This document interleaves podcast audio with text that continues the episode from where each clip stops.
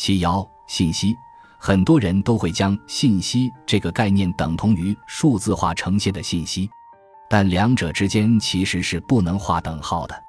从本质上来说，信息就是潜在分歧的消除。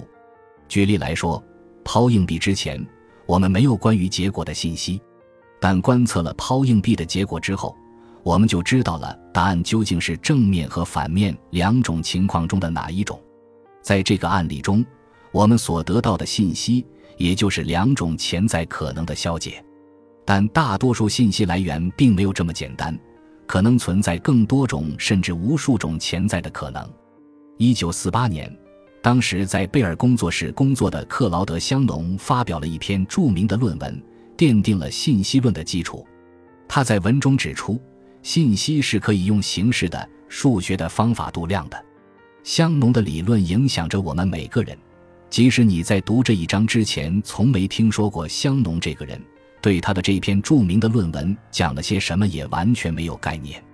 香农在这篇论文中首次使用了比特的这个词，该词是二进制数字的简写。香农将这一术语的首创归功于在普林斯顿大学和贝尔实验室工作的数学家约翰·图基。香农在论文中提出了两种不同的度量信息的方式，一种是数字化的，一种是非数字化的。数字形式的信息所消除的分歧来自有限集合，而非数字形式的信息所消除的分歧来自比前者更大的集合。比方说，一般来看，抛出一枚硬币，其结果只有两种可能性，不是正面就是反面。但你扔出一只皮球，皮球的运动距离就有多得多的可能性。构造一个人类个体有多少种可能性？只有当潜在可能性的数量是有限的时候，隔空传输才是可能的。根据香农的理论，一件事物所包含的信息总量很可能无法全部被数字编码。只要所有潜在可能性构成一个连续统，即一个包含所有可能结果的不间断区间，那么最终结果就无法以有限的比特数进行编码。结果本身仍然承载着信息，但与抛硬币这种一个比特即可编码的情况不同，有限的比特数远不足以表达它。